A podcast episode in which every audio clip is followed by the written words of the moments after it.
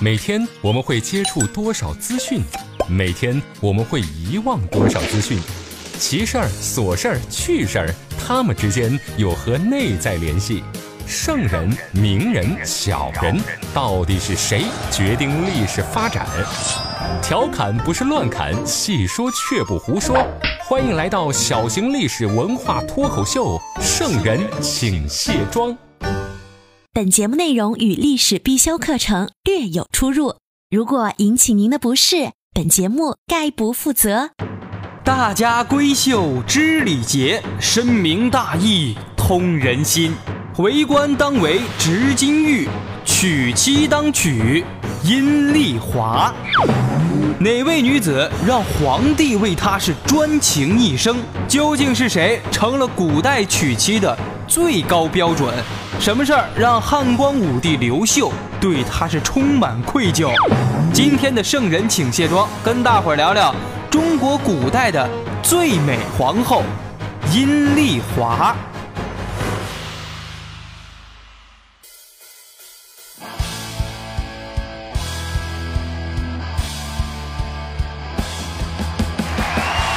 各位好，这里是长沙新闻广播，您现在收听到的是《圣人请卸妆》，我是刘佳。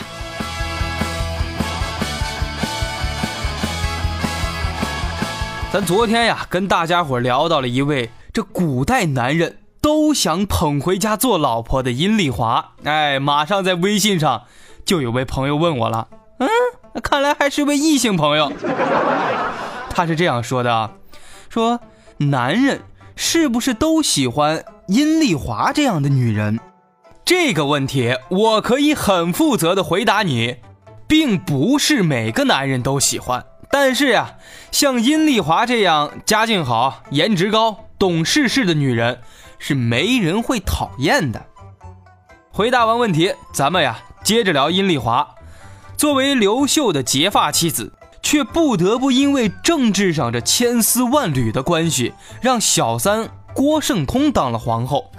阴丽华呀，自己也深知这个道理，不仅是没有大吵大闹，反而是通情达理的接受了。可以说，在这场爱情的战役中，阴丽华投刘秀所好，为自己呀制定了一个圣母路线。册封皇后的当天。这傻乎乎的郭圣通，那当然很开心呢。他欣然接受了殷丽华的跪拜，但是他立刻就发现，这身旁的刘秀眼神里有种不安，他的这辈子可就毁在了这个不安上了。原本呀，刘秀对郭圣通那也是有感情的，那毕竟郭妹妹也是名门淑女，长得也不错，温柔深情。但是女人呀，那就怕对比呀。阴丽华在皇后的位置上这么一让，瞬间那就拔高了自己的地位啊，那就显得郭圣通有点狭隘了。刘秀也就慢慢的不待见他了。话说，在建武四年，就是公元二十八年的五月份，这阴丽华呀，在元氏县生下了长子刘阳。可以说，这次。是一次颇为不平凡的出生经历，不知道当时的刘秀呀是出于什么样的考虑，还是因为爱阴丽华爱到哎呀一秒钟也分别不了了，他不惜破费重金，坚持要带着怀孕的阴丽华出门打仗，可以说呀寸步不离。当时那国库也没什么钱呐，带着怀孕的阴丽华，刘秀。只能将行军的速度压到最低，是正常行军速度的一半。按照春秋时期的这个路况条件呢，半天行军就已经可以达到三十公里了。更何况当时东汉时期的高速公路驰道那已经修了不少了。讲道理呀，这行军速度是不会这么慢的，多半是为了保护怀孕的阴丽华。可是大军一动。每天的军粮辎重那就得花不少钱，在建武初年，一斤黄金才只能能买五升豆子。我的天哪，那粮食可比钱值钱呐！所以这次殷丽华怀孕生产的成本一点都不低呀。孩子刚一出生，便得到了父亲那特别的喜爱。刘秀看到这个孩子是面色红润，脑袋尖，脖子粗，哎，他认为啊，长得像圣君尧，并且用象征皇朝国运的赤色来作为命名，就叫他刘阳，太阳的阳。同时呢，阴丽华也是越来越受恩宠，之后又相继生下了刘仓、刘金、刘恒。刘京一共五个儿子，刘秀呀想让阴丽华家族的其他兄弟们都飞黄腾达，但是阴丽华拒绝了，说：“哎呀，陛下，我不是皇后，不该享受皇后的待遇呀。”难道阴丽华是真的不想为自己的族人着想吗？历史证明，恰恰相反。最后，这殷家很多人都受到了皇上的重用。这时候的殷丽华嘴上拒绝，也是在用他最擅长的招数啊，什么都不要，什么都不说。这个就是殷丽华降服刘秀的法宝。刘秀就琢磨呀，既然我给不了你名分，那我就给你除了名分之外的一切东西。东汉初年，这天下四处都在打仗，社会的治安问题也很严重，有时候甚至连达官贵人的安全那也得不到保障，叛军、盗贼那非常多呀。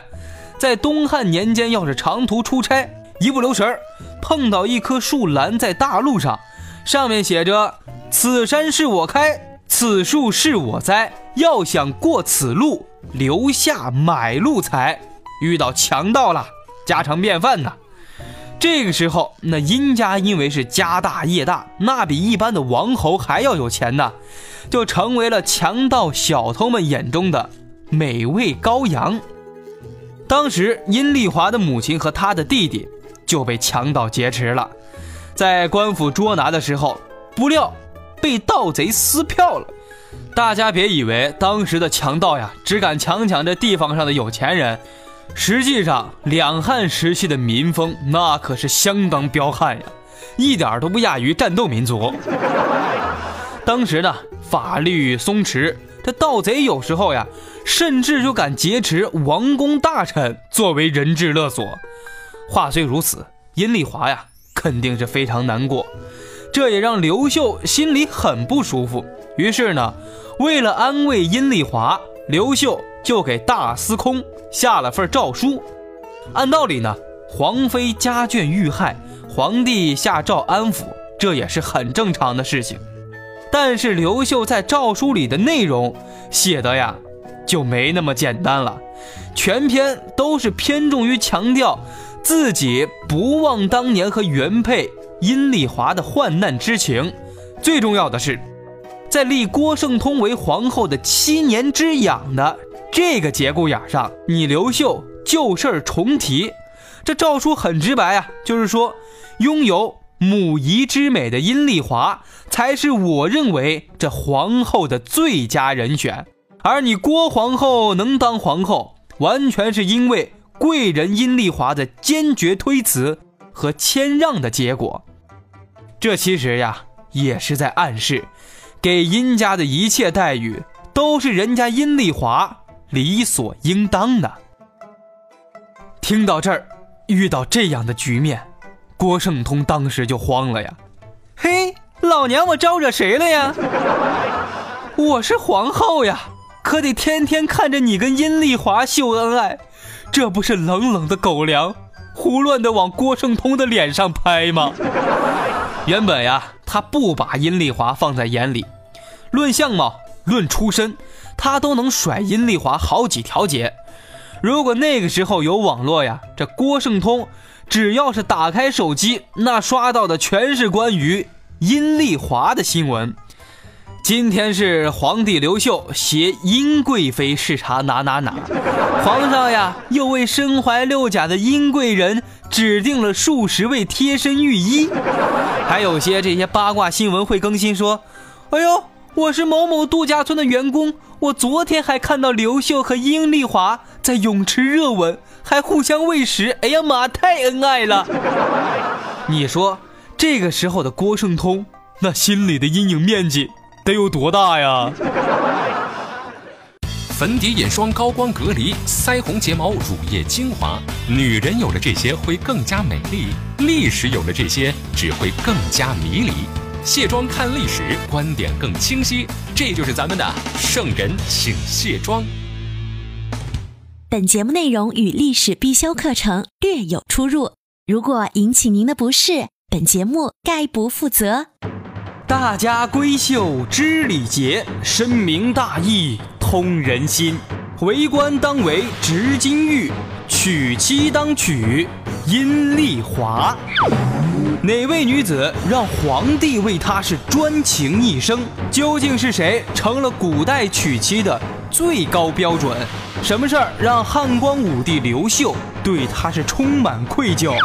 今天的圣人请卸妆，跟大伙儿聊聊中国古代的最美皇后阴丽华。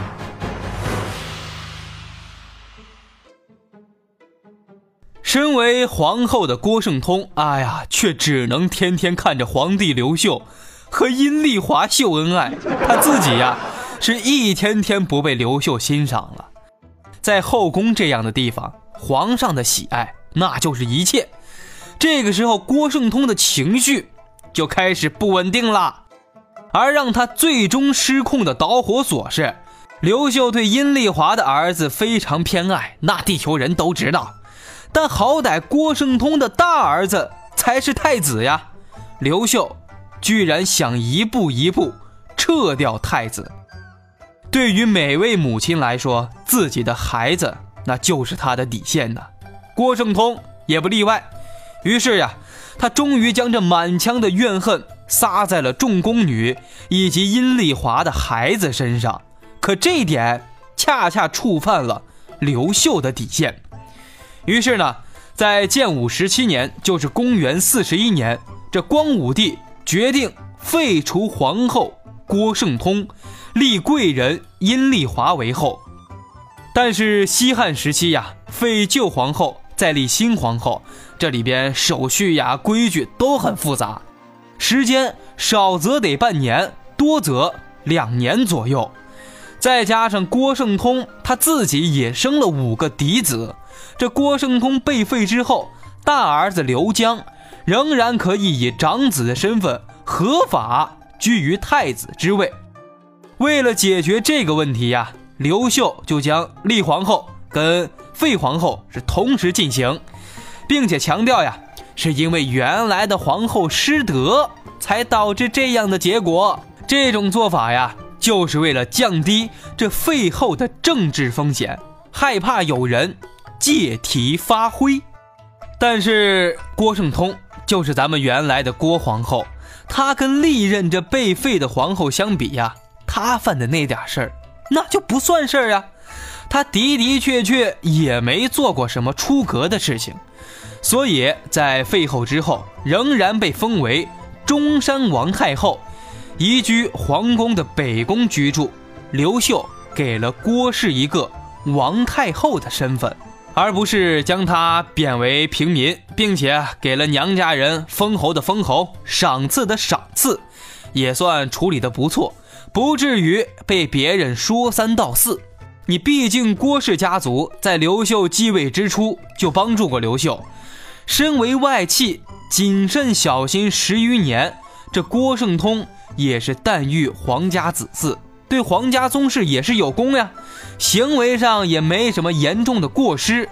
刘秀呢，也是历史上著名的善待功臣、心胸宽广的人，甚至他自己的杀兄仇人更始帝的三儿子都册封为侯，自然会对郭圣通和郭家是格外的宽厚。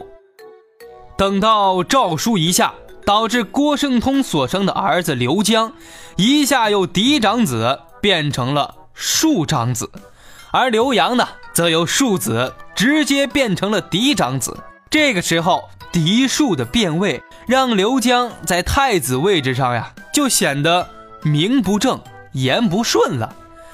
这个时候的刘江呀，也感到非常的不安啊，就听从了别人的建议，是多次上书表示，我呀要退出这太子之位。按照这一般宫廷剧的剧本呀，这个时候阴丽华当上了皇后，完全可以乘胜追击，鼓励刘秀将郭圣通打入冷宫，然后废了太子，斩草除根。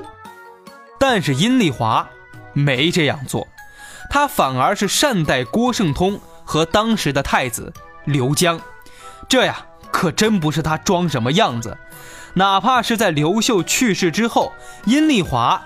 依然让他的子孙善待郭圣通的子孙。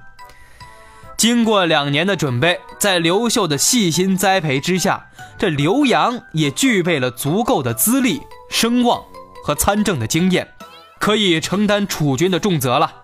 同时呢，同时呢，成为庶子的刘江在太子位置上呀，越来越感到不安。最终，刘秀同意了刘江。辞去太子的请求，将帝国的皇位继承权交给了刘洋手中，并且把刘洋改名称为刘庄。中元二年，就是公元五十七年，刘秀驾崩了。刘秀和阴丽华夫妻相伴走过了三十四年的岁月，经历过乱世的离别、皇朝的建立、屈身为妻。变成皇后，阴丽华作为最理解、最支持刘秀的人，始终伴随刘秀左右。而刘秀呢，也将自己是千辛万苦建立的皇朝基业交到了他们俩儿子的手中。汉明帝刘庄继位之后呀，对殷氏、郭氏的族人那是一视同仁。当时在京师洛阳，郭氏家族与樊氏、殷氏。马氏并称为四姓小侯，并且呢，汉明帝刘庄让郭圣通最小的儿子刘焉可以来往于京师，就连到了汉章帝时代，身为殷丽华嫡系子孙的汉章帝，还经常去郭氏家中跟郭氏族人呀串串门可以说君臣关系是非常和睦。这一切的功劳都是因为当年阴丽华的教导有方呐。一直到了永平七年，就是公元六十四年，在位二十四年之久的阴丽华也去世了。他呀与刘秀是合葬于园陵，葬礼的规模呀那是相当的隆重。一直到后来的河西太后郑绥，她下葬的时候。这礼仪呀，才敢完全比照了阴丽华当年的规模和程序，而且呀，在东汉一朝这几百年间，也只有邓绥一人有幸获得了这样的殊荣。阴丽华也是中国历史上这皇后谥号制度的第一人。从此之后，皇后的谥号就是皇帝的谥号，再加上自己的谥号，这种方式成为了历代的规矩。并且一直沿用到了唐初，长达六百多年。好了，以上就是今天圣人请卸妆的全部内容。我是刘佳，喜欢节目可以关注我的个人微信号 f l y l j 六六六，就是 fly l j 六六六。好玩的历史趣事儿，咱们呀可以在微信上好好聊一聊。错过节目时间，可以通过蜻蜓 FM 进行回听。今天就说到这儿。下期再见。